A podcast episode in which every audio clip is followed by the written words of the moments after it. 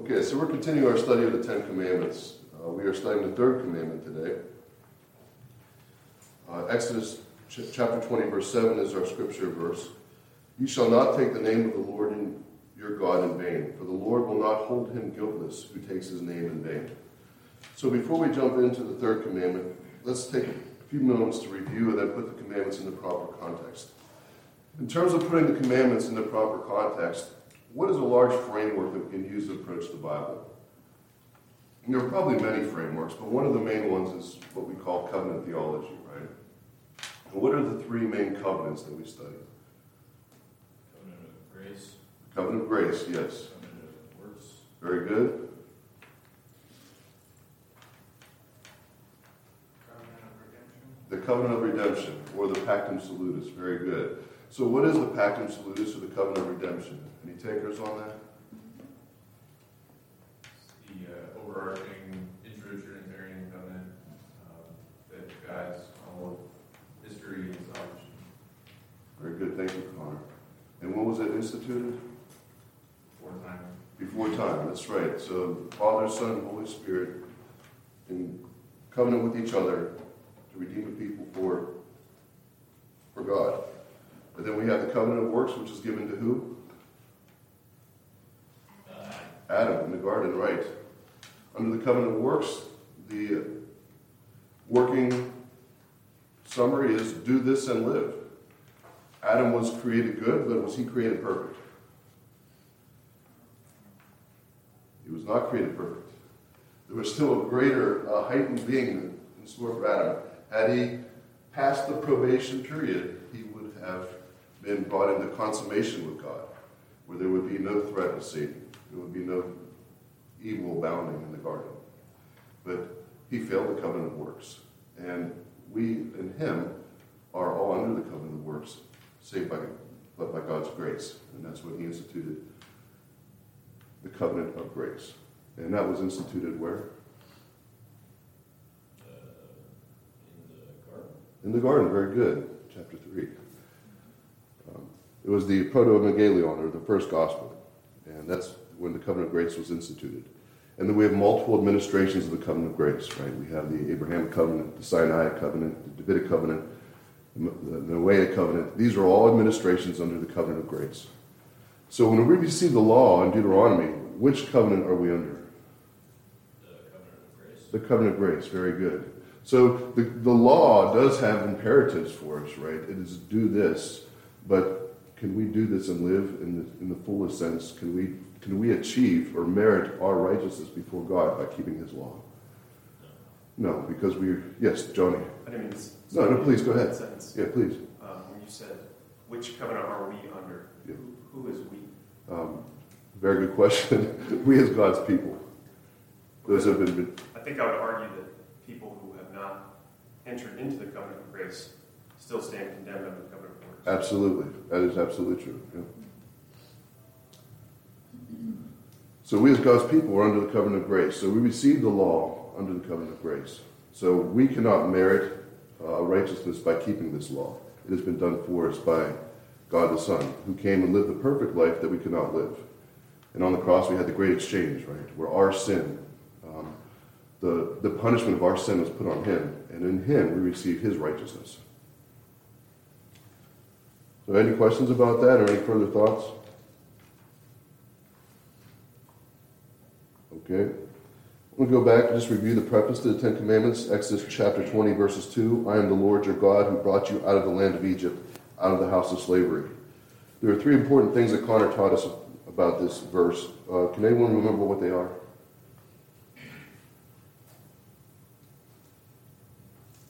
First, we obey his commands because he is what? He's God, right? He's sovereign over all his creation. Second, he is thy God, the God who has given himself in covenant to the seed of Abraham and has taken them to be his people. So we see here a, a reference to the covenant of grace. And the third point is that how did God save his people? Freeing them from slavery.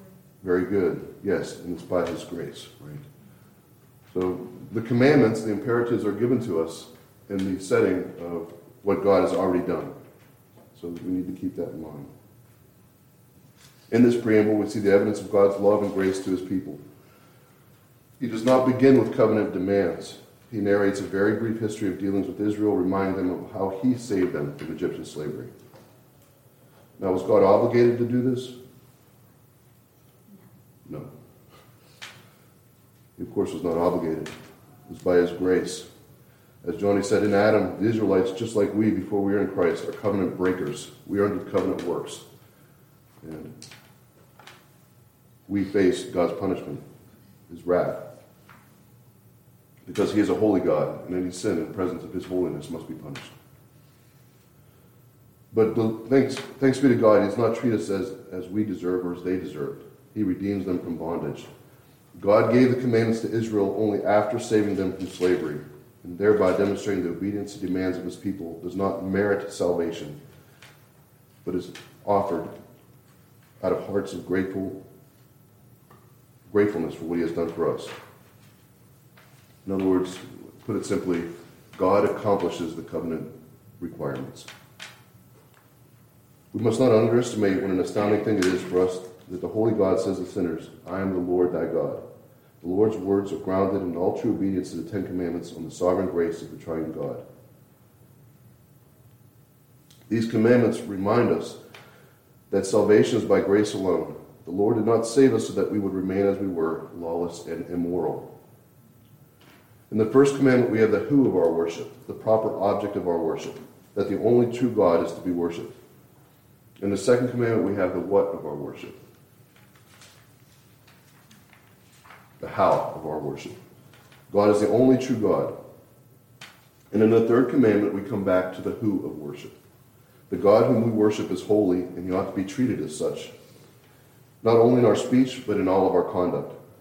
And so the third commandment deals somewhat with the claims of the one holy and true God on us and the responsibility that we have to treat him as holy. The third commandment is seen as the very first petition of the Lord's Prayer. Our Father who art in heaven, holy is your name.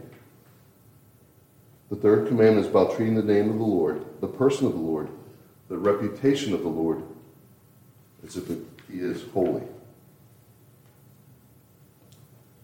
So what is forbidden by the third commandment? But before we get to that, let's talk about this word, not take the Lord's name in vain. What does vain mean? What does it mean to not take the Lord's name in vain? Any thoughts on that? Uh, vanity. Vanity comes to mind. To do something, someone who is vain spends a lot of time in front of the mirror, um, you know, not for like health reasons, but for their own uh, sense of self. Right. So using using God's name when it suits our purposes and not his. Okay, that's a very good example, John. Thank you. So the word vain also can mean something along the lines of emptiness, right? Or nothingness, or worthless, or to no good purpose. So when we take the Lord's name in vain, it means that we are taking the Lord's name to no good purpose. So we are forbidden, therefore, from taking the name of God in a manner that is wicked, worthless, or for wrong purposes. Now, does that mean that we avoid the name altogether? No. Right? Scripture doesn't do that. Um, the name Yahweh is referenced in the Old Testament some seven thousand times. So we don't need to be superstitious about saying his name, but we must not misuse his name. No, uh, Harry. Yes. So the often uh, Jews will, out of fear of uh, breaking this commandment, they have uh, they they don't use the word Yahweh, right? Uh, they'll say like Adonai, or something like that, or they'll say Hashem, which is Hebrew for the name. They don't. They don't want to even touch the, the preciousness of the name Lord.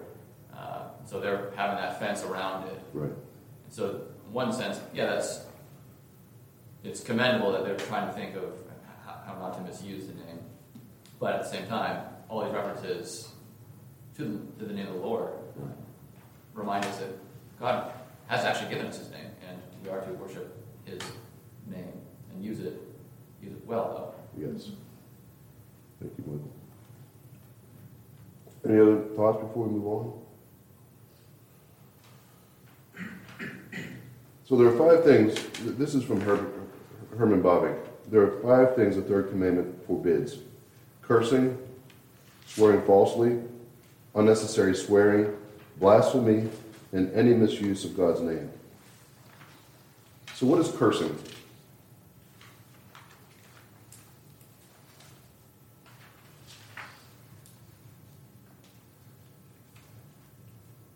Putting a curse on someone. Yes, it is. That's right. It's not just like if you drop a hammer on your foot and a bad word comes out. I wouldn't call that cursing. Yes. I wouldn't say that is edifying, but I would also not call it cursing. Right. Thank you, John. Those are the two distinctions I actually wanted to bring out, so thank you. So, yes, one of them is actually using swear words, right? That would be, we could call that cursing. But that's probably not what we have in line here, right, in, in the third commandment. Um, but does that mean we could use swear words? Or we should use swear words? Or is it wise to use swear words? No, it's not. I don't know that I would go to the third commandment to do that. I, I haven't seen anyone necessarily do that. I've seen some people say that we're made in the image of God, and part of that in, in keeping his name holy is to reflect his image, so we not use swear words. So I can see that angle. But when it comes to swearing, I think more we would go more to like Ephesians four twenty-nine. Let no corrupting talk come out of your mouths, but only such as good for building up, as fits the occasion, that it may give grace to those who hear. Or we can also go to Colossians four six. Let your speech always be gracious, seasoned with salt, so you may know how you ought to answer each person. Just a little divergence here on using swear words. Swearing shows that you are unconcerned about that which ought to concern Christians: edification, grace, humility, patience, self-control, evangelistic witness, being an example to children, integrity, and many other virtues that we extol. These are undermined by the use of language that offends. But to get back to the, the other component uh, of the word cursing, what Johnny said at first, is to curse someone. The third commandment prohibits cursing, which is the opposite of blessing. It is to pray that God will send us or our neighbor something evil, either temporarily or eternally. So then I ask you, is all cursing wrong in that sense? No, not if it is in the prophetic manner through direction. We see that all throughout the prophets, that different curses are laid upon um, the wicked. Right. We also see that in the New Testament, especially in Revelation, where curses are laid on those who read the scriptures. Very good. Thank you for that. That's exactly right. We also have the imprecatory Psalms, right? Psalm sixty-nine, Psalm one oh nine. And both of these Psalms are quoted in the New Testament. So we do not have an utterance here of personal anger or hatred or revenge, but zeal for the honor of God. And we're speaking about these imprecatory Psalms. They are prophecies about the future fate of the ungodly, partly to be understood conditionally when conversion does not occur. If a man does not repent, God will wet his sword. He is bent and ready his bow. Psalm seven twelve. So cursing is the opposite of praying or blessing. It wishes calamities and death to happen. The curse is an expression of sinful anger, hatred, and vindictiveness, and appropriates God's omnipotence to serve human sinful passions. So this is the sense that the third commandment forbids cursing, when it serves, when we curse to serve our human sinful passions. This is an insult to God's majesty and holiness, and makes us subservient to human sinful anger. Instead of persons offering their wills to serve God, the curse uses God's holy will for the purpose of our own sinful will. Cursing is not praying that God's righteousness may be revealed and shown, but demanding, requiring, charging God to punish our enemy. Cursing, when done in this way, is something demonic. Its content denotes a destructive hatred. So any questions about cursing?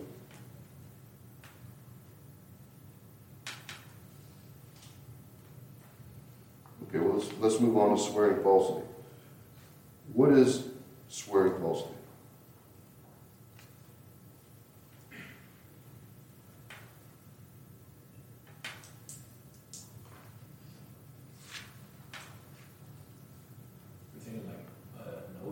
Yes, very good.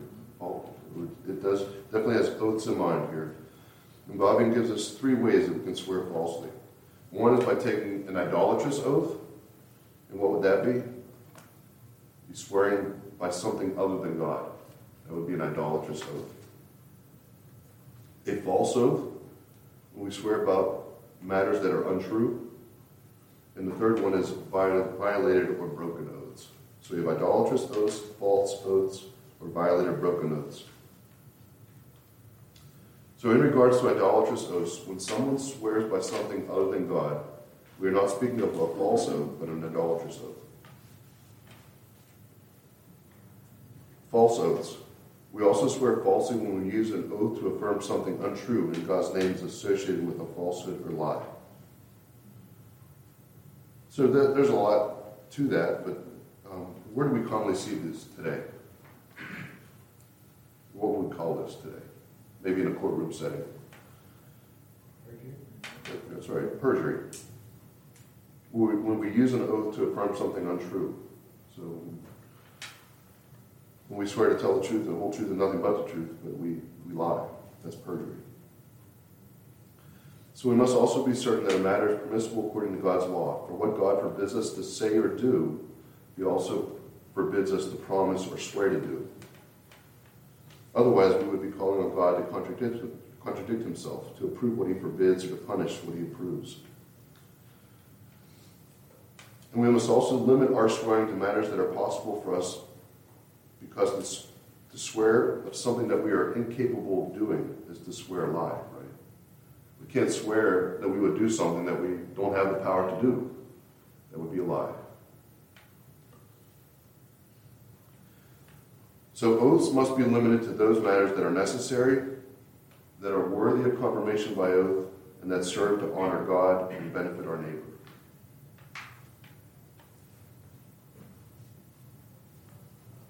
Any questions or thoughts? This was uh, one of the reasons that Protestants took issue with Roman Catholic uh, celibacy vows. Like, okay, yeah, some have a gift of singleness, but certainly not as many. We can't imp- impose a vow on someone to be forever chaste. Uh, you are basically setting yourself up for failure. Um, that was one reason that uh, the Protestants saw in, in that particular uh, practice. Uh, of course, didn't see it scripturally warranted as well. Right.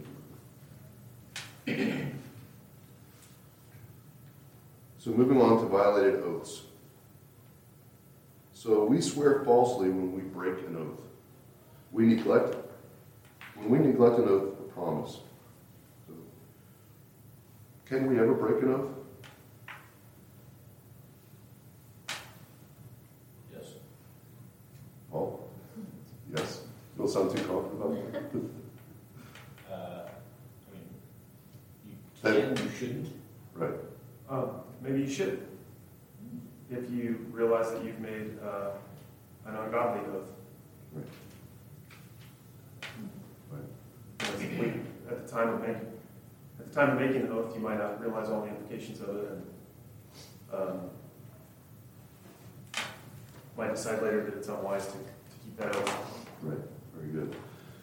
So uh, we can break an oath, and while it gives us Th- Three circumstances where we can break an oath.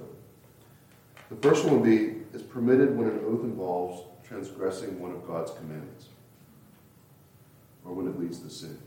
Okay? If we make an oath that's going to lead us to sin or breaking God's law, we should not keep that oath. It would have been better for Herod to have broken his oath to the daughter of Herodias, Matthew fourteen. David's oath to destroy Nabal's house was wrong. It was properly broken when Abigail appealed to him.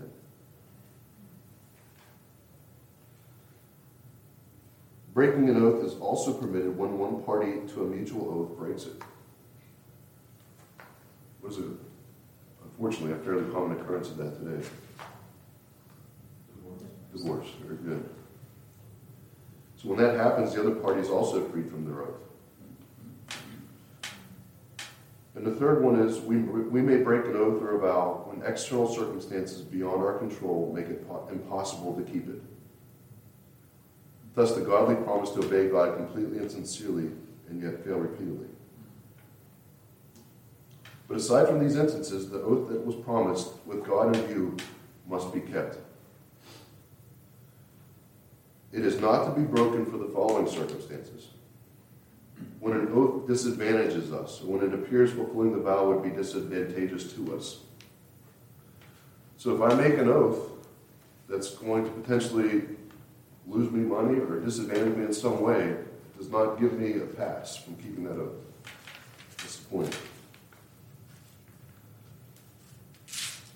Among the characteristics of a righteous person is one who swears to his own hurt and does not change. That's what it means to have some integrity,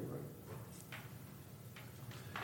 And the second is not, an oath is not to be broken when it appears later that deceit was involved. Can anyone remember a scripture verse or where this came into play? Jacob and Laban. Yes, I think that's a good one. Uh, later, uh, he was betrothed to the younger sister, but then uh, was deceived into marrying the older sister. Yes. Uh, and he, and anybody I have ever known personally would would break the oath. They would get an annulment. Um, but there seems to be, uh, even though Jacob was known as a deceitful man, right. uh, he found it wise to keep this oath. And it actually, he swore to his hurt because this created many other problems in his life. Right. That's right. Ben, did you have another one, or is that the one you used? No, I, I mean, I, I think uh, Rahab would also be an example. Yes.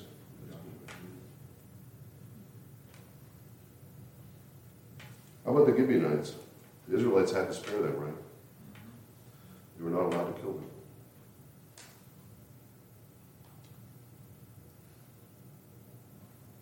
Unnecessary swearing. So we see this also among the Israelites. Time and time again we encounter expressions such as the following. God is witness between you and me, Genesis thirty-one. God judge between us, Genesis thirty-one. As the Lord lives, Judges eight. May the Lord do so to me, and more so, if anything but death parts, from, parts me from you. Ruth one. These and similar oaths were all too common with Israel, mostly in daily life, while they were seldom used in the courts. And then Jesus also limits this practice, right? In Matthew five and twenty-three, and also again in James five. So today among us, this unnecessary swearing occurs especially in public life. Oaths are required for all sorts of occasions involving the law. But many of us fall prey to it in our daily lives. Anyone think of any examples?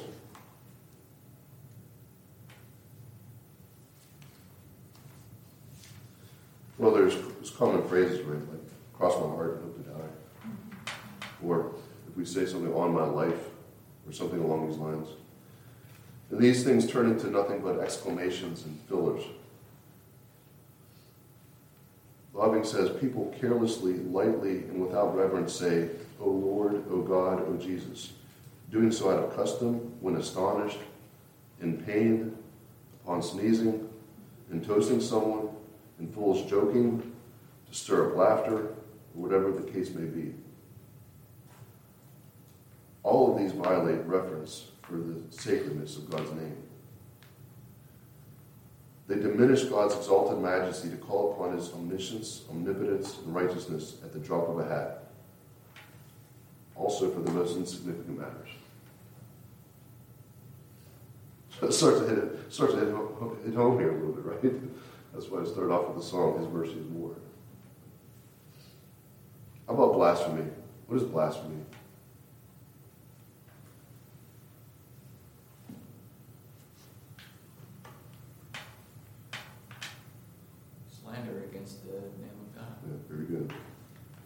Blaspheming God takes place when one says something about God that directly contradicts and violates his nature and properties. Another violation of the third commandment is any misuse of God's name. All misuse of God's name, that is, of all his revelations, works, words, deeds, would be encompassed here. Thoughtless use of God's name in prayer. Letting one's thoughts wander during the reading or proclamation of God's word during prayer. This too is sin. However inadvertently or unconsciously it happens, it is evidence of what? Irreverence to God. How about misusing God's word? How can that be done? How do we misuse God's word? Mm-hmm. To justify our ways. Yes, to justify our ways. Yes, we can twist it to fit our context and what we believe, what we want. Any other ways we can misuse God's word? I think a lot of times we think that, or Christians in general think that if you read the Bible, then everything else will be okay, like through the day. And if you don't read the Bible, then you know, it's sort of like a talisman, like yes. Superstitious attachment to your personal devotions. Yes. I certainly feel that tension myself, right? I'm trying to work, keep up with the Bible reading plan, you know, trying to do that. Can't just be rote Bible reading. A very honest man once told me he was two and a half years into his one-year Bible plan. um, and he said it in front of a group, and he wasn't bragging. He was just saying, he was just admitting how difficult it is sometimes to stay on schedule. Right. Uh, but that opened us all up to talk about how difficult that is, and uh, to kind of take away the superstitious aspect of it.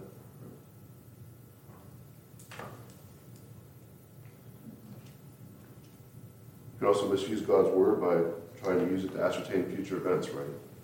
How many times have people said they know when Christ is returning?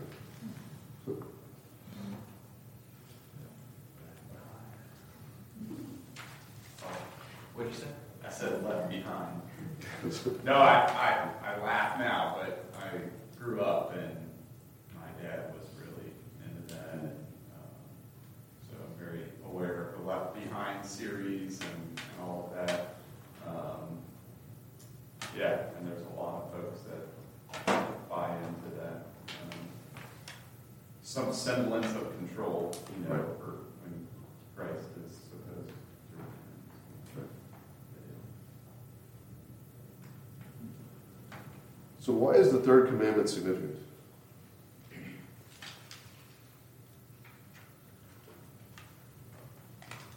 Kevin DeYoung says, how did watch your mouth make it to the top ten? But what's the big deal about God's name? It's powerful. It is powerful.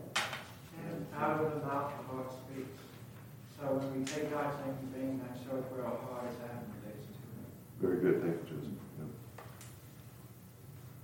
Enjoying it because it's powerful, right? Yeah. Uh, you know, the king of the land, when the king of the land signs a decree, it's the law of the land.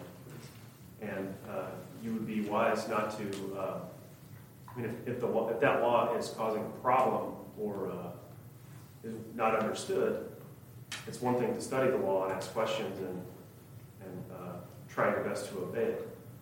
Um, but it's a whole other thing to uh, you know start slandering the king because you don't like his laws. Right. Um, you know, the, when the king says something, the king declares war, we all go to war. When the king declares peace, you're now a criminal if you keep fighting the war. So to throw this person's name around uh, as though there's no consequence to that is foolish. Right. So it speaks to God's authority, right? But maybe even something that's more fundamental than God's authority. Um, maybe it's God's being. If we go to Exodus three, where God speaks to Moses from the burning bush, Moses asked God, if I come to the people of Israel and I say to them, the God of your fathers has sent me to you, and they ask me, what is your name? What shall I say to them? God replies with those famous words, I am who I am. Say to this people of Israel, I am has sent me to you. God names himself as the sovereign, self-existent one. In fact, the covenant name Yahweh is probably connected to the Hebrew word to be. This is a reference to God's aseity. God is that he is. That is his name. We see the same thing in Exodus thirty-three, when Moses asked God to show him his glory, and in reply, God speaks to, to his name, I will make all my goodness pass before you, and I will proclaim before you my name, the Lord. The way to see God's glory is to hear his name. To know the name Yahweh, the merciful and gracious one, is not merely to know something about God, it is to know God himself. So God shows himself to us by speaking his name. And a name is a significant thing, right? It's not just tangential to our being. Over time, as people get to know us as people, our name embodies who we are. Just think about someone you love deeply. Your child, grandchild, a parent, a friend, or a spouse. The name of that person rep- represents something more than just a marking on a page, right? Names are precious, which is why we don't like our name ridiculed, twisted, or made fun of. Everywhere in Scripture, the name of the Lord is exalted in the highest possible terms. Psalm eight, O Lord, our Lord, O, o Lord, our Lord, how majestic is your name in all the earth. Psalm twenty-nine two, ascribe to the Lord the glory due his name.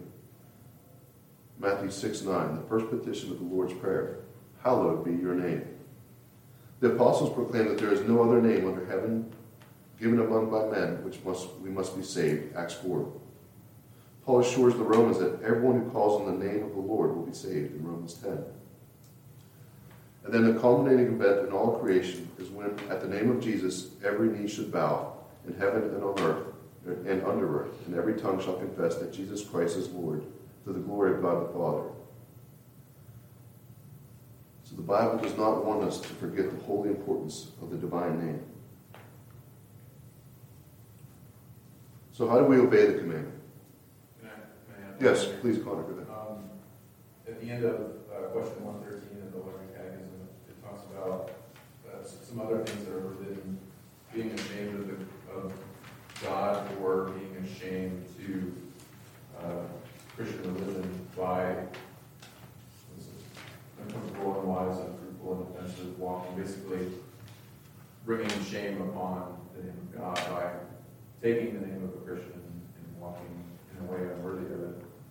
And it's kind of reminds me, and anytime you're, you're in the military, you go somewhere, they always tell you, you are representing the U S Army or whatever branch, you're representing your unit, so act accordingly and don't bring shame upon the name of the military. And it's, it's the same with us.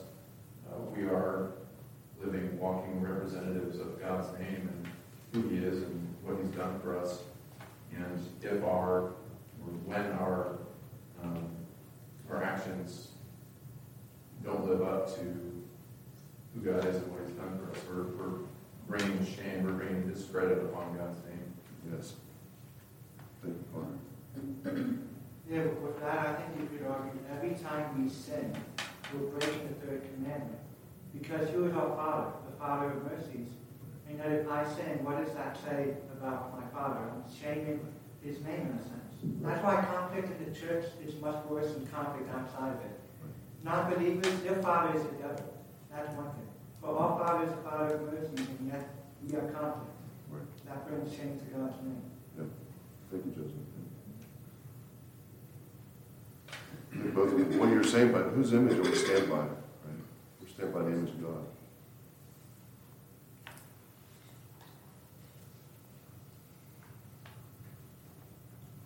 So there are three points on how we obey the commandment.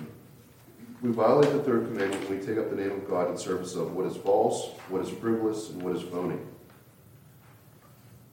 So God's name in service of what is false. Whenever we attach God's name to lies, half-truths, or ill-conceived purposes, we break the third commandment. We saw this means perjury is a serious sin, because under oath we swear to tell the whole truth and nothing but the truth. So help me God. We also profane God's name by accusing him of things that are false.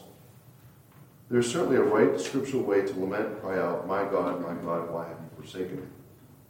But to be angry with God, whereas some will tell you to forgive God as if he had sins or crimes against you, is to call into question his works and character, and so to profane his name. Kevin DeYoung tells us how this hits a little closer to home.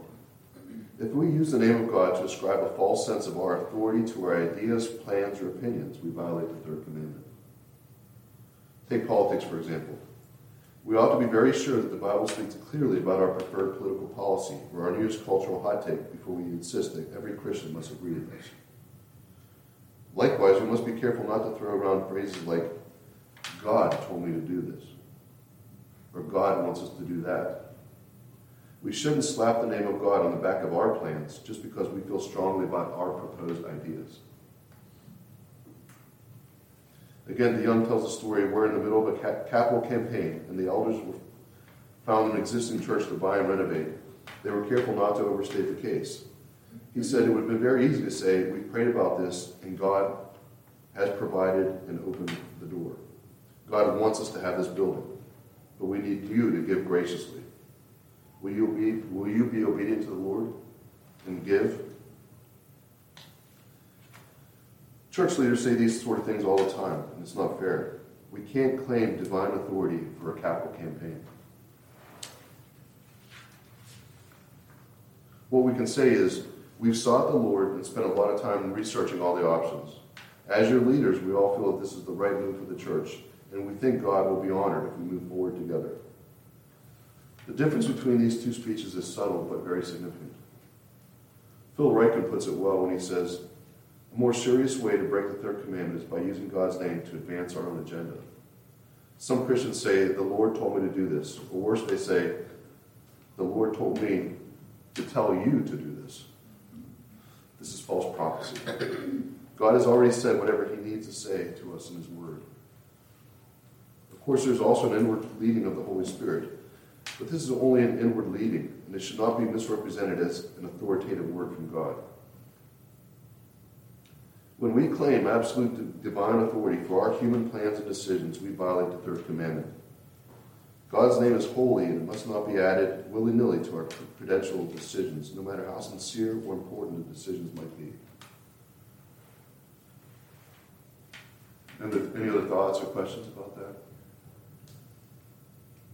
I'll just say, on the whole, uh, this is all very intimately tied to uh, speech.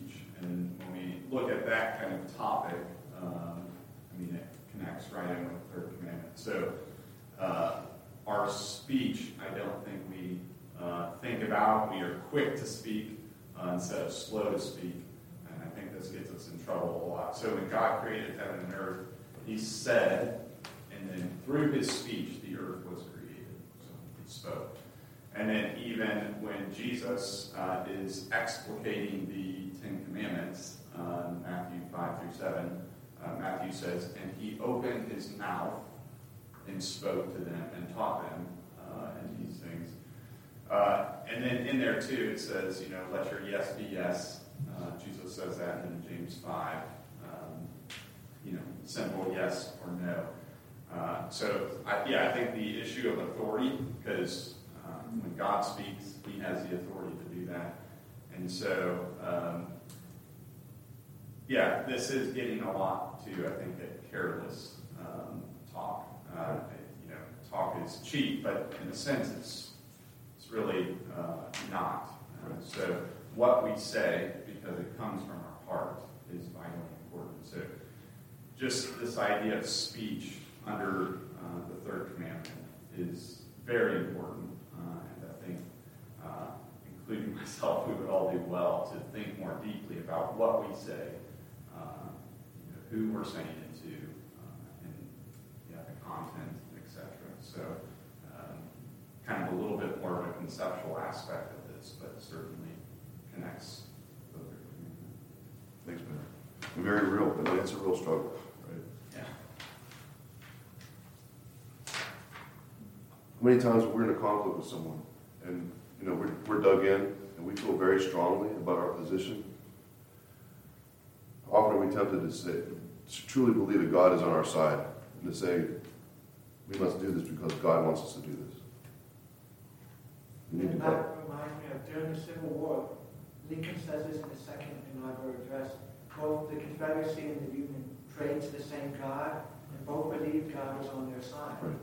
And since they were so dug in, but really, they both should have realized, well, God might not be on either of us. Right. Yeah, very good example. So, God's name in service of what is frivolous. We break the third commandment when we use the Lord's name carelessly. Jesus himself warns against this vain repetition when he says, And when you pray, do not heap up empty phrases, phrases as the Gentiles do, for they think that they will be heard for their many words. So Jesus here is not trying to frighten new Christians, little kids who are just learning to pray. We are all bound to be inarticulate at first. But his concern is not for polish of speech, but for purity of heart. Using the Lord's name in a frivolous way would certainly include using God or Jesus Christ as curse words.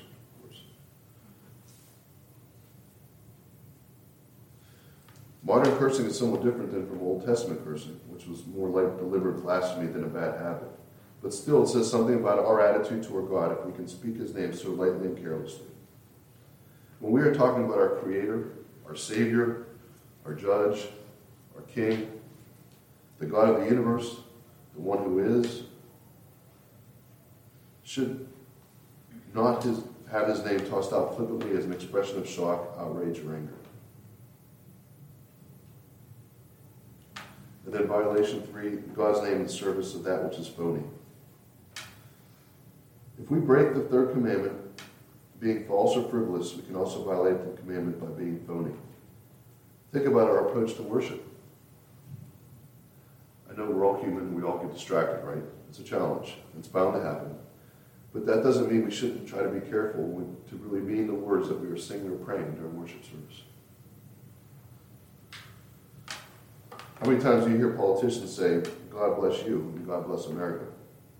It may seem like an innocent expression of civil religion, but as Christians we know that the name of God is not something to toss around lightly or in an effort to win votes.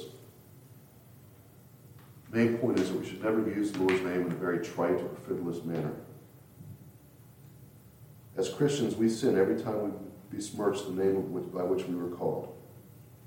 We must act, think, feel, and speak in a way that is proper for those who are called by the name of the Holy God. Let's get back to Connor. This is the point the Lord makes again and again in Ezekiel thirty-six, announcing to his people that he will act on their behalf for the sake of his holy name, that they would no longer profane his name among the nations. We see the same thing in two Chronicles chapter seven, where the Lord promises to hear the prayers of the people who are called by his name. So we must never forget the privilege and responsibility that comes with bearing the name of Christ. DeYoung says, sometimes you meet Christians who insist, I'm a Jesus follower, or I'm a disciple of the Messiah, or I'm a Jesus person, or I'm a follower of the way. They'll do anything to avoid saying the word Christian. And we can understand that to a certain extent, right? It certainly carries a lot of baggage in today's world. But it's our family name. It's the name that speaks of our union with God's anointed one. We should never be ashamed of the word Christian, nor should we be ashamed of the triune name which, in which we were baptized. Among other things, baptism is a naming ceremony. It's where we are marked out as belonging to God, the Father, the Son, and the Holy Spirit. So consequently, we violate the third commandment when we as baptized Christians live as we did not bear the name of God. The worst thing that could be phony about us is us. That may be where some of us are. We may go to church, we may sing the songs, we may say the right things, but it's not reality. If we are called by the holy name of God, we must not damage that name by living as if our conduct does not concern him or his glory. If you want a simple summary of the third commandment, a New Testament exhortation putting in positive language all that is required can be seen in Colossians three seventeen. Whatever you do, in word or deed, do everything in the name of the Lord Jesus, giving thanks to God the Father through him. We obey the third commandment by living as Christians, by speaking and doing everything according to the family name. For when we do all that we do, and do it in Christ, for Christ, and through Christ, we show that his name is the name we value, the name we love, and the name that is above all names.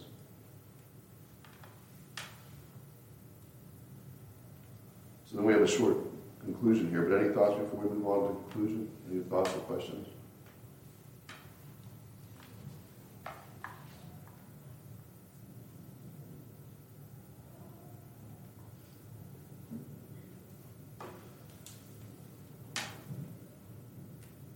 So when we are invited to call upon the name of the Lord, what is involved is not merely asking God for something that he may or may not grant. The reference is to a clause in a treaty that we sign by faith.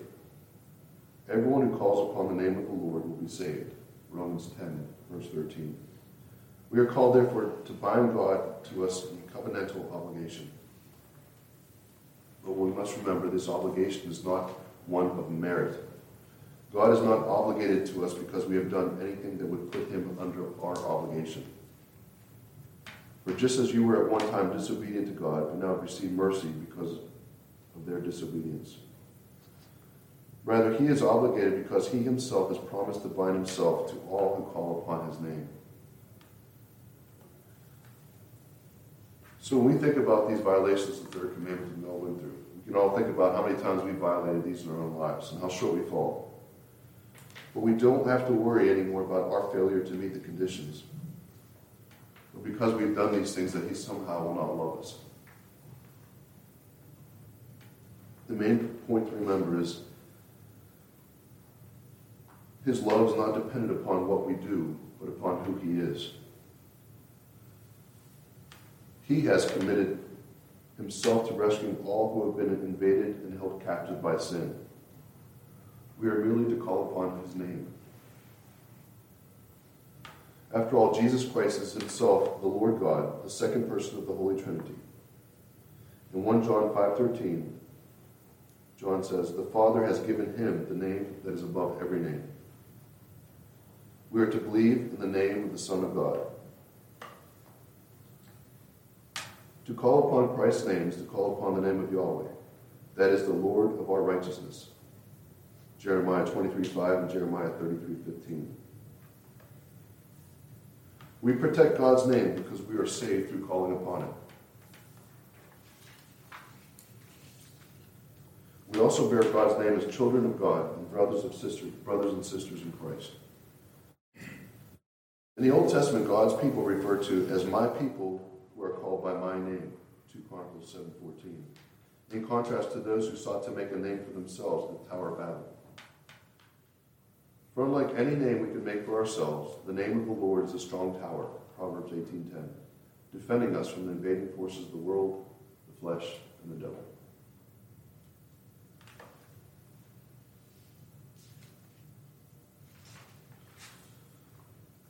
So that concludes the lesson. Any other thoughts or questions?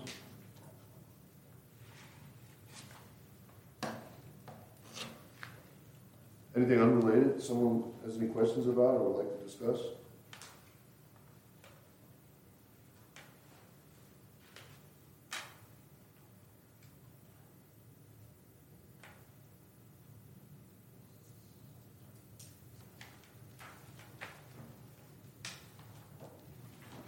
Has the study of the Ten Commandments been useful to you so far?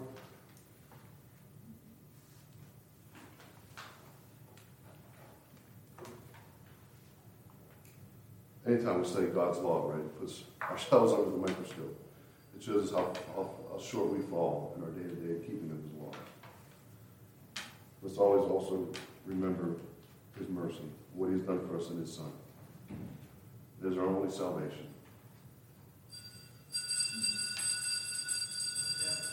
We will have bad days when we don't keep the law.